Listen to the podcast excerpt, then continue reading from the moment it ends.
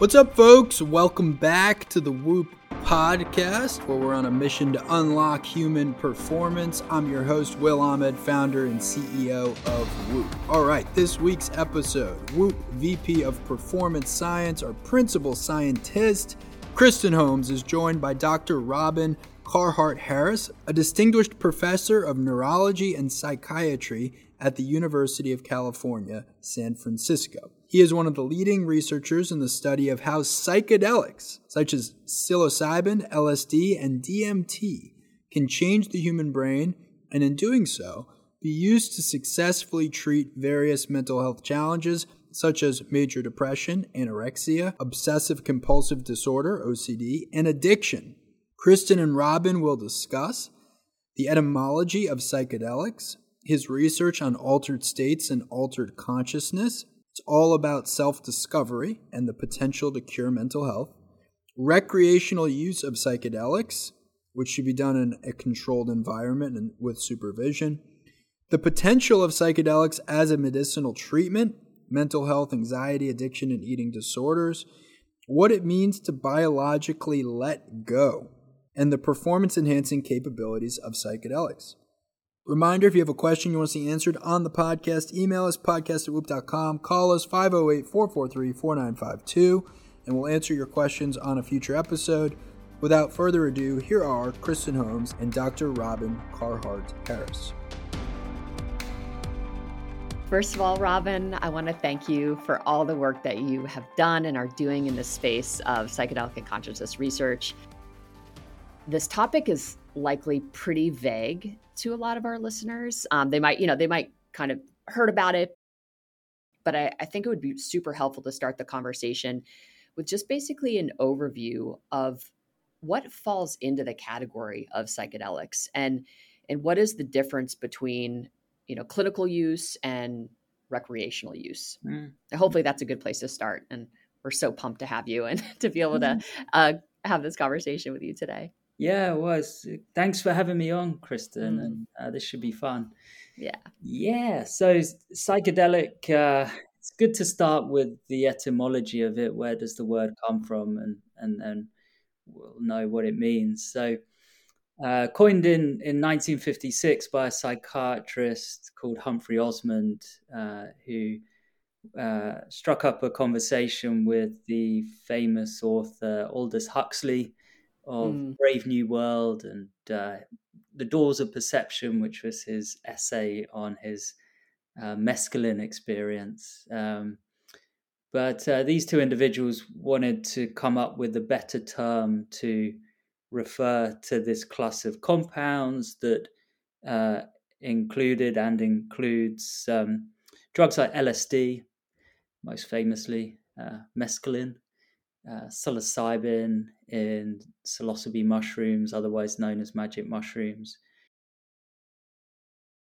Yeah, DMT and ayahuasca, a uh, Amazonian tea. Uh, the DMT is the the psychedelic component in that, and some others. But anyway, they wanted to find a term that would speak to the key property, psychological property of what these drugs do, and they came up with psychedelic. It was Humphrey Osmond who who sort of won this battle of neologisms or new words uh, to uh, capture this category of compound. And psychedelic it marries two Greek words, ancient Greek words for soul, psyche, and uh, delic uh, means to reveal or make manifest or to make visible. So, soul revealing drugs is what the term refers to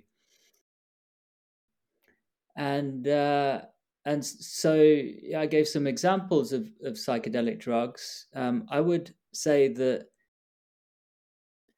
we can talk about classic psychedelics, which would include the compounds that I listed, and there's a certain way they work in the brain that can help us um, categorize these compounds. But I would say that you know that original reference to these being drugs that reveal aspects of the mind or soul, if you want, that are ordinarily not visible or accessible to conscious awareness. remains a key property. And these the the drugs I listed are drugs that I believe can do that.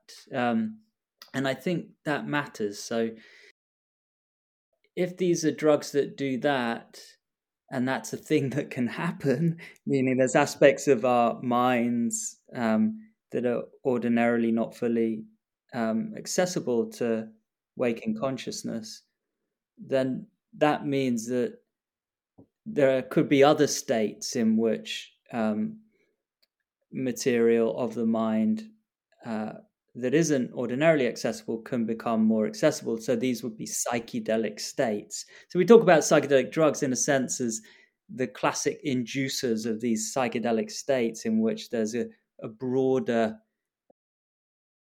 awareness of the nature and content of the mind or soul, if you want. Mm. You've done, you've written some really beautiful papers just trying to elucidate this concept of uh, altered state, altered consciousness. You know, what are maybe some of the highlights of things that you found? You know, what has been surprising as you've investigated kind of what what is really possible in terms of understanding our consciousness and and what does what do some of these experience reveal about our consciousness and and and how does that help perhaps help us you know in terms yeah. of our day to day yeah well it, it, in a sense it's sort of self-discovery. Um, and i suppose what we're discovering is that improvements in mental health can be carried by improvements in self-discovery understanding ourselves better. And I guess a classic thing, a kind of theme that you would find in certain schools of psychology, like psychoanalysis, uh, would be that there are, you know, behaviors that that we do and ways of thinking that we fall into, even ways of feeling um, that happen, and we don't really know why. You know, so we get depressed, we fall into a depression, or we've got this trigger specific anxiety when we encounter you know, X, Y, or Z, we get overwhelmed by by fear and we just want to escape and run away. Um, or we fall into an addiction and we uh, can't help it and we get stuck in this um, spiral down and we don't really know why. And, you know, psychoanalytic psychology might say that maybe on some level we do know why. We've just buried it, we've repressed it. And, and so, in that sense, there are things of the mind that are really important that we bury that yet have shaped the way we behave and you know higher level have, have shaped our lives we've gone down a, a road, a path, uh, because of stuff in the past, and we don't fully know why we did, but we did. And so, what psychedelics seem to do, and um, the honest answer is we're just scratching the surface in terms of answering why they do this, why they're psyche revealing, but they do seem to do it. So, when we apply drugs like the ones that I listed, let's take psilocybin, for example, where there's most research on, if we apply them as a mental health intervention, we do it with psychological support before, during, and after. We look after people throughout the process. And then they have the drug experience in a very controlled and supportive environment with music listening and usually two people, mental health professionals, looking over the person on the drug. And then when when we do that, uh, commonly people will go back to the origin of the of the paths, the sort of you mm. know the splitting of paths points where something's happened or a series of things have happened that have led them down a certain path. And they realize they have this sometimes like an epiphany about things that have happened in their lives. And it can come with an overwhelming um, amount of emotion uh, not invariably they break down into tears. Um, particularly people coming in as patients, you know, seeking care. There's a backstory more often than not. Almost, you know, universally, there's there's always a backstory, but you know, quite often there's a there's some themes, some experiences that are obviously really important, that were really pivotal in causing them to go down the path that they went down. And so then, you know, having insight and realization about about this can bring a kind of clarity and there's, there's something almost well it depends but i was going to say there's something sort of pleasing about the realization. It's like ah oh, now it makes sense you know? And and often there begins the healing. Yeah it's not always as simple as that and it can stir things yeah. up and in a sense open wounds that that require further psychotherapy and processing. It's one of the complications of this treatment is what makes it so powerful and potentially beneficial is actually the same thing that could make the intervention harmful or dangerous. So it's about getting it right. It's about having the drug experience in the right kind of environment with the right kind of support, where if you open a wound, so to speak, you're going to be helped towards healing uh, it might sort of set you back, but it's a it's a path back or a step back to take you know more steps forward. Yeah. yeah. You know, it seems these are obviously really powerful compounds, uh, and they and you described a, a, kind of a clinical therapeutic uh, setting, I suppose, um, where there's lots of support and um, analysis of of and and kind of help in interpreting whatever is surfaced. Where have because I, th- I think you know psychedelics are obviously used recreationally. Maybe just describe just from your experience and being in this space where maybe that goes right and where it goes wrong. I you know i don't want to place any judgment. I'm just trying to i think help people understand that there are very they're they're they're these are these compounds are used in two different ways. And um, one is probably a better path toward i think uh, you know promoting kind of health and and wellness and um and and one might not be as ideal. I would just mm. to love love to hear your kind of thoughts on that. Yeah well it's true. I mean a lot of people think of psychedelics at least uh you know historically times are changing and attitudes are changing in a positive direction i think. Um, but you know a few years ago and if people would think of the 60s perhaps in particular you often think of lsd at uh, um, I don't know woodstock or um, some you know festivals or and or Haight-Ashbury and people tripping hard on mm. lsd and getting into trouble and having psychotic breaks or doing self-injurious things or um, yeah. Uh, and so that's a side of this that um, uh, although it, it may have been inflated as part of the drugs war it's not without validity. Like it's not uh, untrue that that things can go this way. So when people take uh, psychedelics perhaps in particular in a um, in a sort of recreational way um, they often have a rude awakening. Like it's not the if they're new to this, it's not the fun that they were anticipating that they might get from you know having some alcohol, for example, you know, rather than the kind of escapist state that you can get into with some alcohol. It's more like a a frightening confrontation with with life and death and and your past. And yeah. it's, it's not kids play it's not party stuff. And uh, that's where people can get into trouble.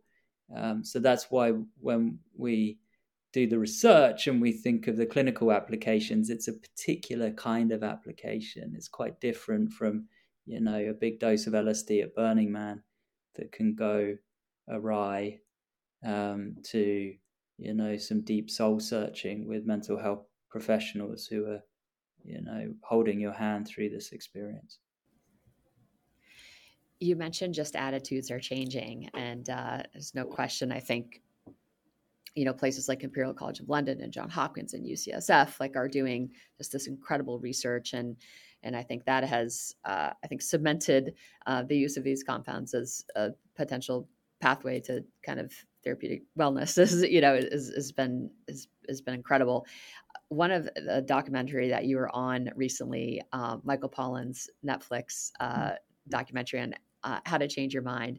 Mm. um, how do you you were obviously featured uh, in that documentary. Like how do you feel like uh, that show in particular maybe is kind of helping people understand this mm. space a bit better and understanding the potential um, and the in the need for more research and funding uh, maybe just a quick comment on just how attitudes are changing and how how, mm. how things have shifted yeah well they certainly are michael uh, Pollan wrote How to Change Your Mind in 2018, I think it was, and you know we talk about a Michael Pollan effect that it was uh, it was like you know some kind of uh, rocket fuel to the field, and and it's just really taken off since then.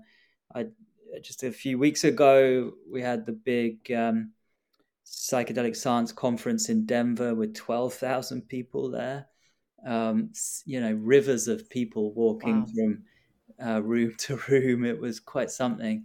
Wow. Um, uh, yeah, so this is mainstreaming, and, and that show on Netflix. Um, yeah, it's uh, it's pretty prime time now.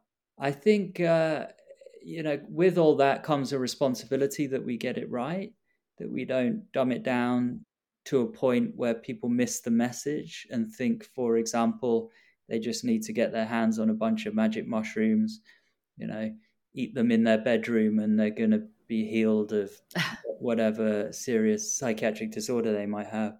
It just, it's not that simple. And so, thankfully, the way it's being communicated by the likes of Michael and, and others, we're, we're pretty true. People, you know, generally speaking, we're pretty true to the intricacies and the subtleties, and we try and communicate that. So, um, yeah, I would say that it, the public education right now is pretty good. There's also a critical and skeptical uh, commentary that's coming in more and more, which is really healthy.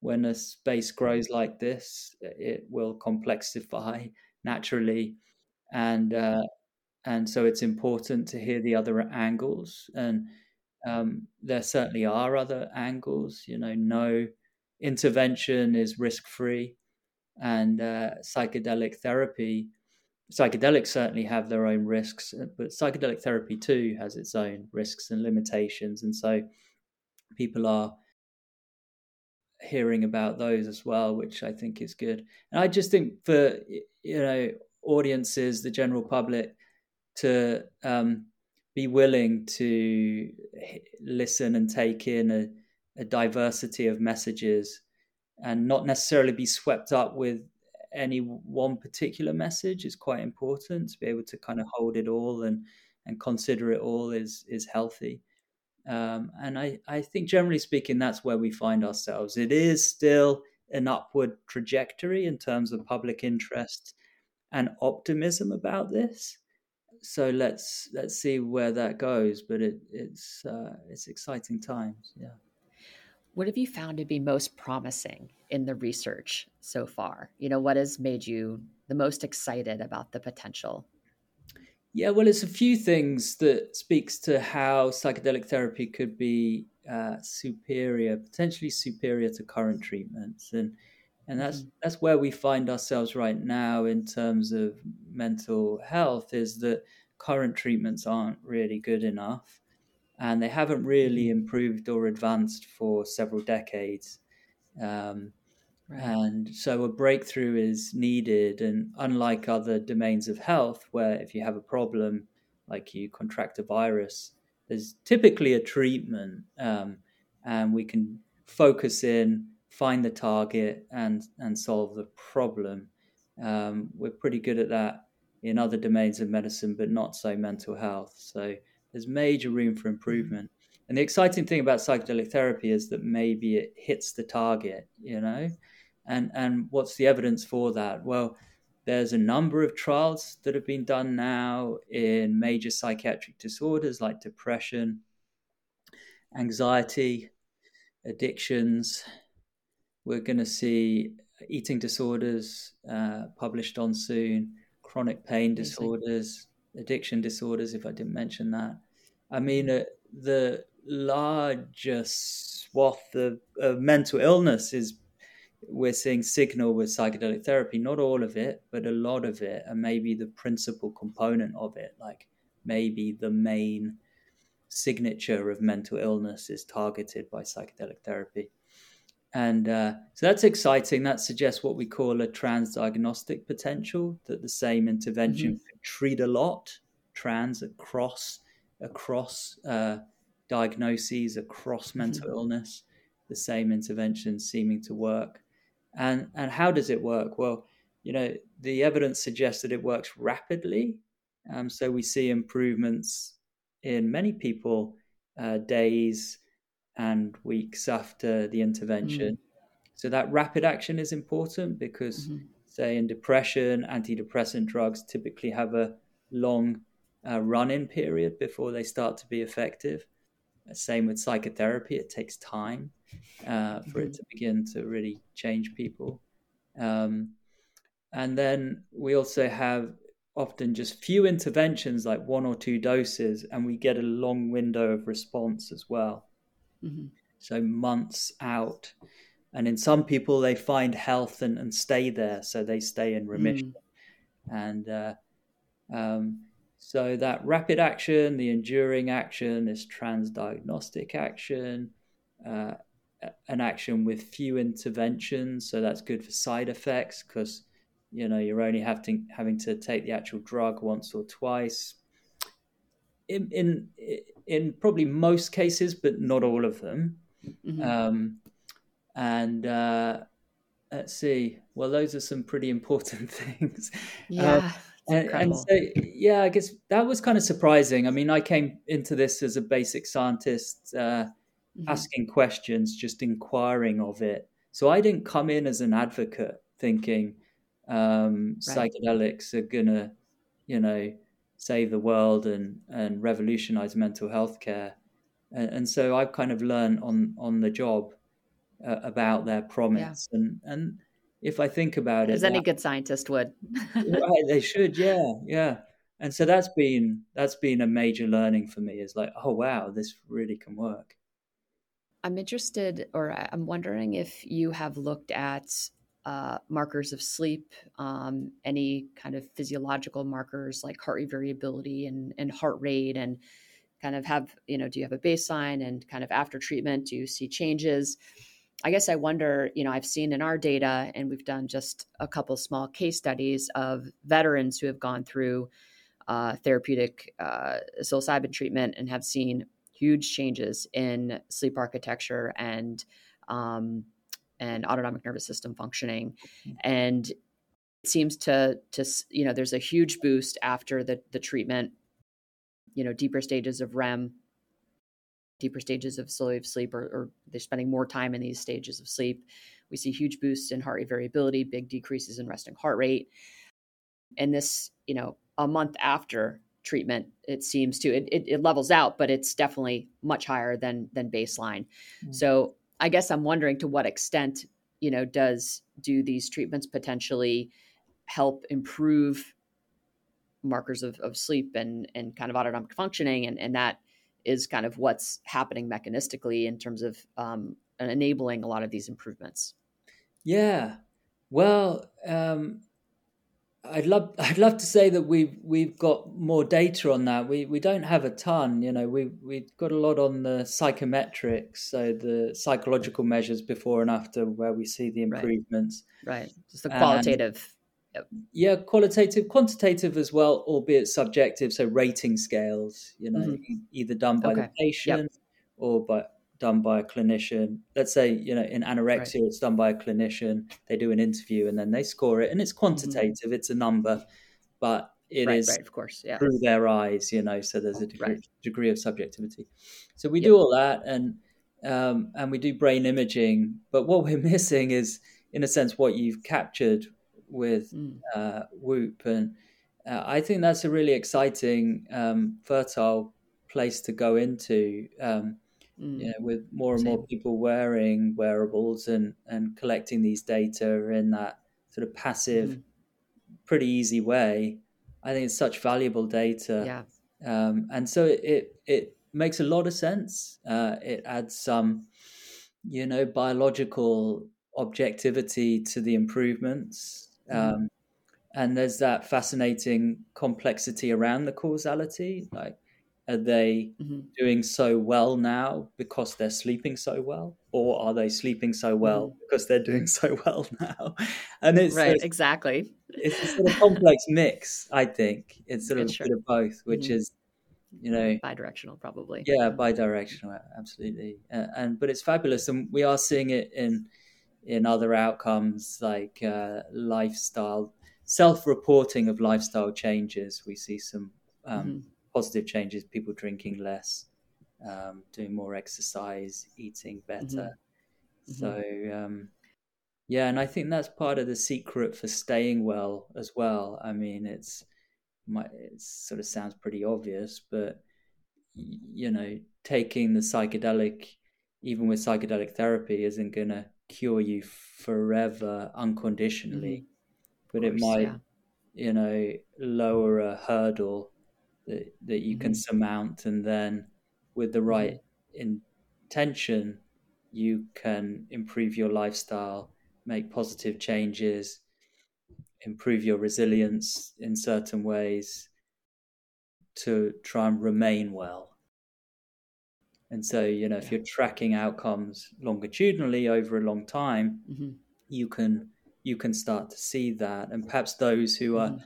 doing things to their um, behavior behavioral changes lifestyle changes um, that they report you know through whoop for example and then you see that um, coming through in their physiological data then you can you can feel good that you know they're they're helping to to cultivate these positive changes and and that really matters you know? Um, yeah. yeah. And just to like what you i think the yeah just your lifestyle kind of going into the inter- intervention you know how often are you practicing things like meditation and mindfulness? You know what how much are you moving? What kind of activities are you taking part in? Um you know obviously what does your sleep behavior look like beforehand you know how stable is your sleep wake time? Some of these things that we know are incredibly powerful at um, fostering resilience human resilience both Mhm. psychological physiological. So yeah i, th- I found um, this and this is why i reached out to you a few years ago because I, I saw the you know i was seeing these data come through and, and getting all this kind of anecdata from folks and i was just like this is wild. I mean the the uh, increases that we saw is like an 18% decrease in sleep debt which is basically how much sleep you need versus what you typically get Mm. um, we call this uh, your sleep need and basically the delta is your sleep debt so we saw huge improvements here sleep consistency is another marker that I think is a, an amazing proxy for kind of overall mental and physiological resilience. We see it bubble up in all of the research that we do. So basically, the degree to which someone has a stable sleep wake time. And this obviously ties to kind of circadian rhythms and circadian synchronization. And we see that um, this is one of the hardest markers to, it's one of the worst metrics on the Whoop platform in terms of at population levels. People are have very not great sleep wake, stable sleep wake time. It's very unstable, uh, very inconsistent. But we see that the uh, sleep consistency relate to psychological functioning or, or strongly associated with psychological functioning in uh, every study that we've done. It bubbles up to the surface. So we saw nine percent increases in sleep consistency for for one group in this little case study, and six percent in another and some interesting relationships between kind of integration strategies Mm. for the the folks who had improvements versus the folks who didn't. So I think there's a lot here Mm. um, in in terms of being able to kind of incorporate some of these data to just better understand, you know, just from a behavioral standpoint, kind of what's contributing to big improvements versus medium improvements versus not so much improvement. Yeah. Um, so I think there's a lot of potential. Yeah, yeah, that's exciting. Yeah, and you know, there's a there's a gonna be if there's not already a, a compelling evidence base to this that it it is uh, it is really improving people. Yeah, of course there are intricacies and uh, there are there it's not a done deal for everyone, but uh, mm, of course, nothing yeah. ever is. Yeah, so yeah, yeah. And what what what's your take? So the the group that went through this, uh, whose data we ended up looking at, they were very resistant to kind of typical treatments. So they had you know tried uh, all sorts of antidepressant medication and um, you know lots of cognitive behavioral therapy. Um, what I, I guess when would you recommend, based on just the research that you've done and your knowledge of the space, when when would it be a good time to explore, you know, this kind of alternative type of treatment? Yeah. Well, in a sense, it's easier to answer when is it not a good time hmm. because mm. uh, it seems to it seems you know, on average to work well. And so, you know, across the depression trials, we're getting uh, 70% response rates now, which is quite an improvement up on, wow. say, you know, SSRI antidepressants. Um, What's the response rate? Sorry for um, about if you could just go through depression. Yeah, yeah, for 50%, folks who are taking. Yeah, wow. hovering around that with SSRI as a course of, of okay. antidepressant. And then it's complicated because you also get spontaneous remission, meaning um, on average, if you take someone who's depressed, solidly depressed, the direction of change would be towards less severe symptom severity. It's like a statistical phenomenon that almost that you call it regression to the mean that it's just not going to be mm-hmm. as bad as where you capture them at, at baseline so yeah i mean uh, placebo has a very big risk effect as well. So you have a combination of spontaneous yeah. remission that just happens, placebo response, and then antidepressants on top of that will get about half of people better at the end of a course, and that's just not it's not good enough, really. What other treatments yeah. of uh, illness only work in half of cases? is pretty yeah. pretty poor. But it's also a reminder that 70% means 30% aren't responding, and what's going on there. And there are a few clues uh, in data and in sort of anecdote and intuition.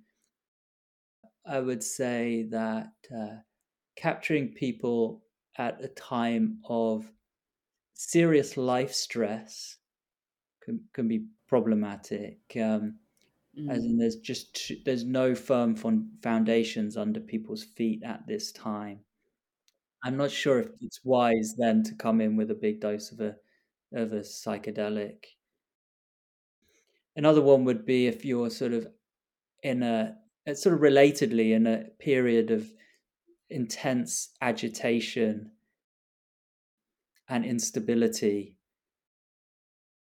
I mean, when when someone is depressed and anxious, then you can't say that they're stable as such, but it's really where there's um, intense acute stress going on I, I, get a sense that that's not a good indicator um, but there's also a very very strong relational component around trust so there you start to see this as in a sense not so much where someone is within themselves but where they are when they're with the person or people who are looking after them for this experience.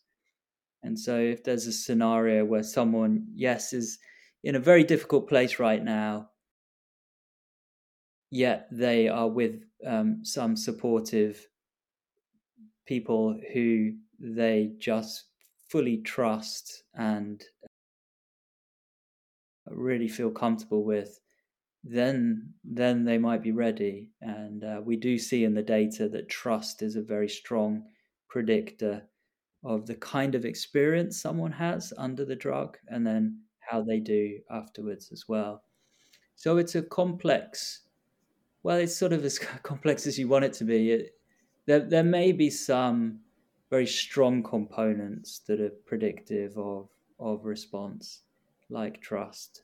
Um, and then within the individual, it's a kind of readiness, you know. And then that you can see how that would interact with trust. If they're trusting, they're mm-hmm. going to become ready. Oh, now I'm ready. I'm ready to what to, and the answer there is to to let go with an mm. inquiring mind uh, into mm. this experience, and it knowing it could be hard, mm. but letting go to that, trusting the process,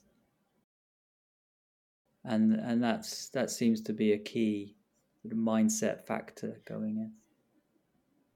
What does like letting go, like biologically mean? Well, that's a fab question. It's one that I'm hoping to address in a study that we've just started recruiting for.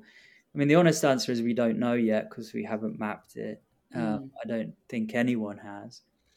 But we do have some mm. hypotheses, and they'd be around. You know, there's a fascinating thing about the mind, which is that it can push back on nature if you want. Like it has its own causality, mm. in my view.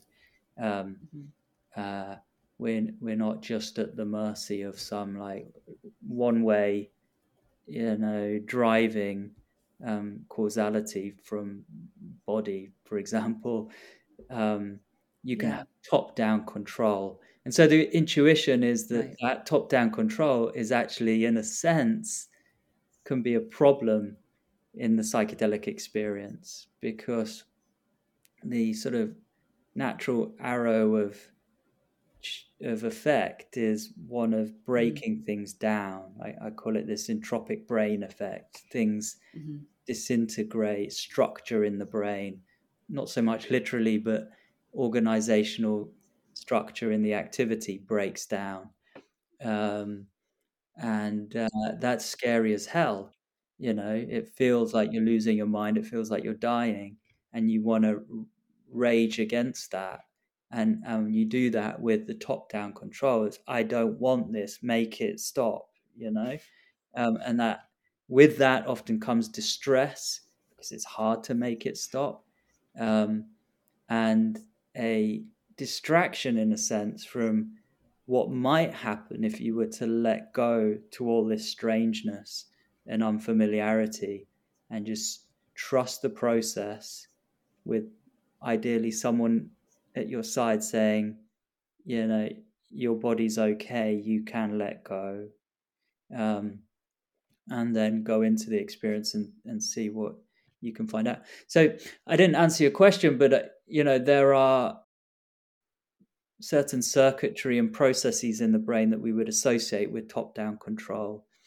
You know, I guess the classic one people would think of is engaging the prefrontal cortex, a high level aspect of the brain projecting down hierarchically, projecting down into emotional circuitry uh, to try and control emotional circuitry.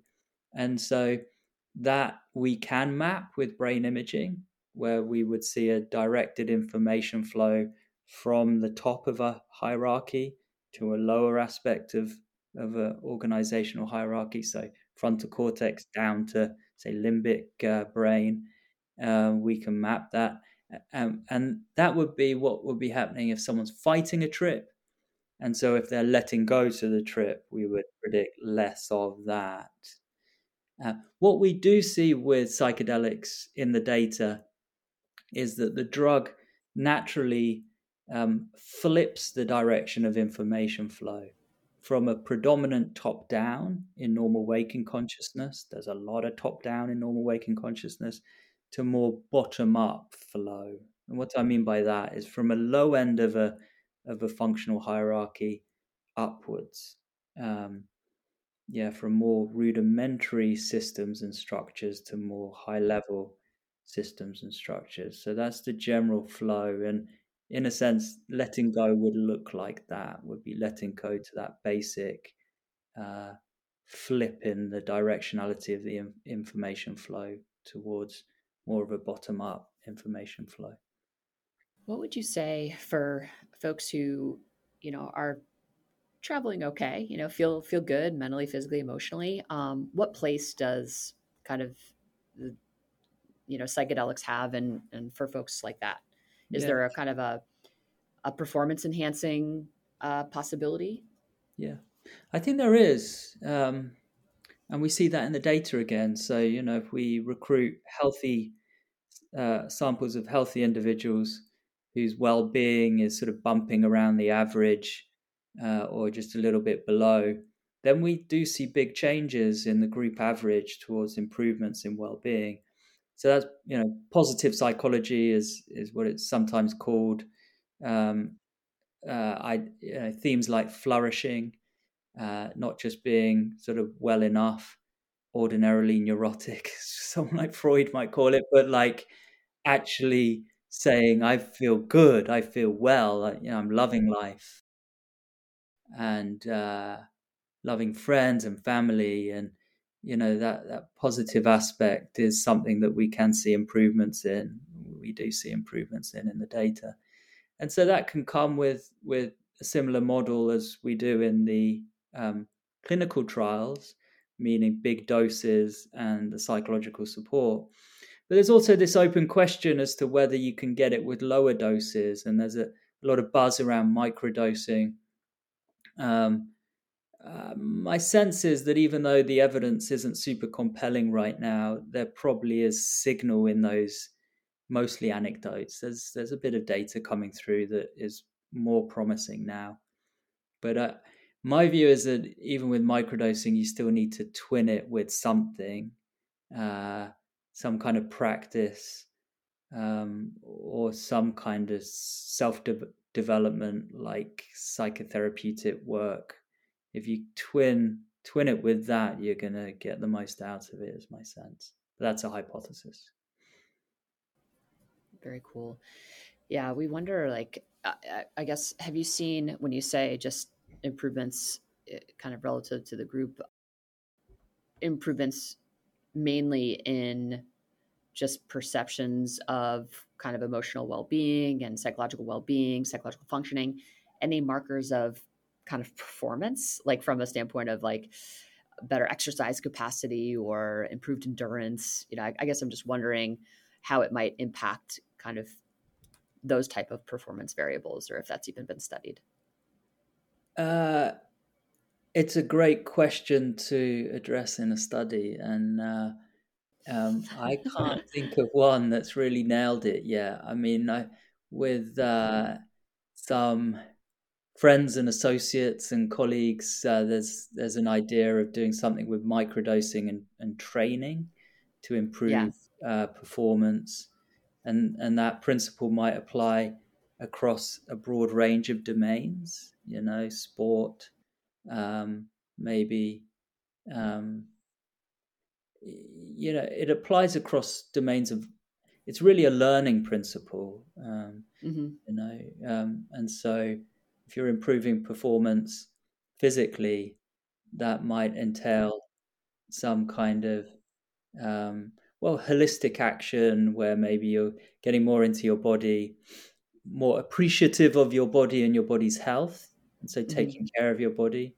but also perhaps getting out of your head let's take a sport like golf very heady game be easy to get stuck in one's head and and and not be able to just swing that club and and hit the ball nice and true so there's interesting ideas around that you know um, would love to get a study going on that. Yeah. Okay. I feel like there's going to be a collaboration here in the very near future. yeah, I know. We definitely.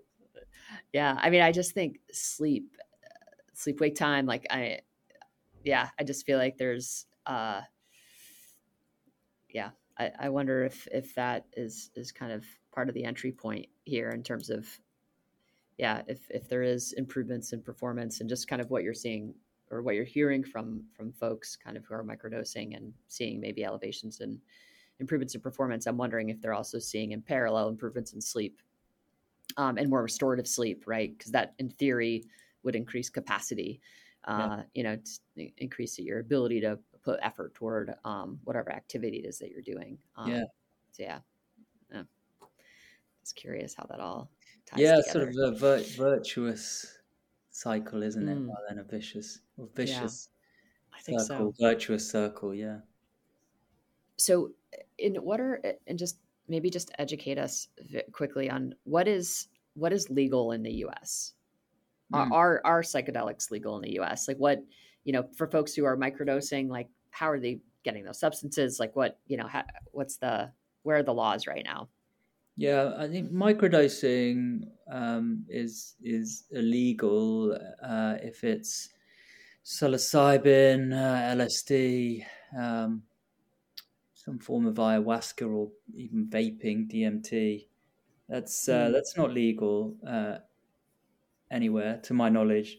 Now, um, under um, the Oregon 109 initiative, a ballot initiative, uh, the state of Oregon has legalized adult supervised psilocybin experiences. hmm Um, and that means that um, a broad cross section of people can legally have psilocybin experiences at various doses. And often it is it is the mushrooms. Um, Mhm. I think mostly it will be mushroom material. Um, and uh, they can take lower doses, in, in which case the rules are that those experiences would be supervised for a period. It's not long, actually. It's it's just something like an hour and a half. Um, but they do have to come in somewhere, a service center, a licensed service center with licensed providers who will supervise them when they ingest the the mushrooms and look after them for a period and they've got to remain there so there are rules and and then if it's higher doses they would the the it's a longer duration of supervision that they have to be in for none of this is covered by any insurance at the moment so it's all private um, Right. access uh, and it looks like it's probably not going to be that cheap so that's prohibitive of many Mhm. people um, and so it's a tricky time and you have similar initiatives opening up some legal access in colorado um, there's a fascinating ballot initiative in california to try and route um, state funds to psychedelic research and that Mm. research would go alongside access so in my mind i envision like research clinics providing access but also honoring the need to continue to collect data on this. Um, so we'll see if that is successful. Treat california um, is the name. Uh, what else is there? Uh, you know people are knocking on the door then you have mdma therapy that's gone through two phase three trials. This is the maps Right. uh, clinical Mhm. trial research, and that's work's completed and been, I think it's ready to be submitted to the FDA if it hasn't been already. So the medicine regulators, who will then take I don't know six, 12 months to decide whether they would give a license uh, to the providers um, to provide um, you know medical medically indicated MDMA therapy for post traumatic stress disorder. So that would be a federal thing um, Mhm. across the US. People would legally be able to access MDMA therapy, but only if they're suffering from PTSD. Okay. So it's a complicated time. Psilocybin is probably, I don't know, four years off from uh, federally approved um, uh, psilocybin therapy for depression. Um, so these state initiatives are sort of jumping the gun a little bit um, and bringing in access in specific states. So interesting time. Otherwise, people have to travel for legal access. You know, to areas Mm. where um, it is allowed. Uh, I think places like Costa Rica and Jamaica, um, Mexico for certain substances. So yeah, Mhm. it's a complicated time, and it's it's somewhat problematic because you have all this demand and all this promise, and yet hmm no, well, very little opportunity Outlets. for, yeah, legal access. So it's it's, it's actually quite Yeah. tragic in some cases because people know Yeah. they can benefit and they can't get the treatment. Yeah. Yeah. that is tragic. So we always ask our uh, our podcast guests a couple questions. Um, the first question: What are you obsessing over right now? oh god. uh, well, what can I say? What might I say? It's, I'm like love people's reaction. It's just like, oh my god, most amazing question. Because maybe what first came to your mind is like, hmm, I actually can't say whatever uh, that is right uh, now. yeah, yeah. I mean, I'm excited. I'm hmm. excited about our first big study at UCSF, which is this deep dive into psychedelic substates. Amazing. Um, so I think about that quite a lot and how, you know, and so certain themes that I brought up in this conversation are probably coming in because of obsessing a little bit about yeah totally. about that study. So, and the high level is a kind of decoding approach to the psychedelic experience. How can we you know decode the content and quality of someone's trip from mm. what's happening in their body and brain so that would be cool yeah yeah good luck with that no, I'm just kidding. it seems really complicated I, I, think i think you know it's like keep it simple and uh, even though the uh, yeah. challenge is immense totally if we keep it simple, we could do it, and we could predict certain yeah. aspects of the experience. So, absolutely. Yeah. Uh, all right. Another question. Uh, what do you believe are the three biggest benefits to psychedelics? And I know we kind of touched on them, but this is like for our sound bites. mm. Yes, self development. Understand, know, mm. know thyself. Yeah, that'd be number one. Uh, and we need two more. Scientific discovery. no reality, know the universe. okay. Mm. Uh, and the third one has to be uh, yeah, we can go to health because it's different. Yeah. It's a little bit different to yes. self discovery. So, yeah, heal thyself, keep thyself well. I yeah. love that.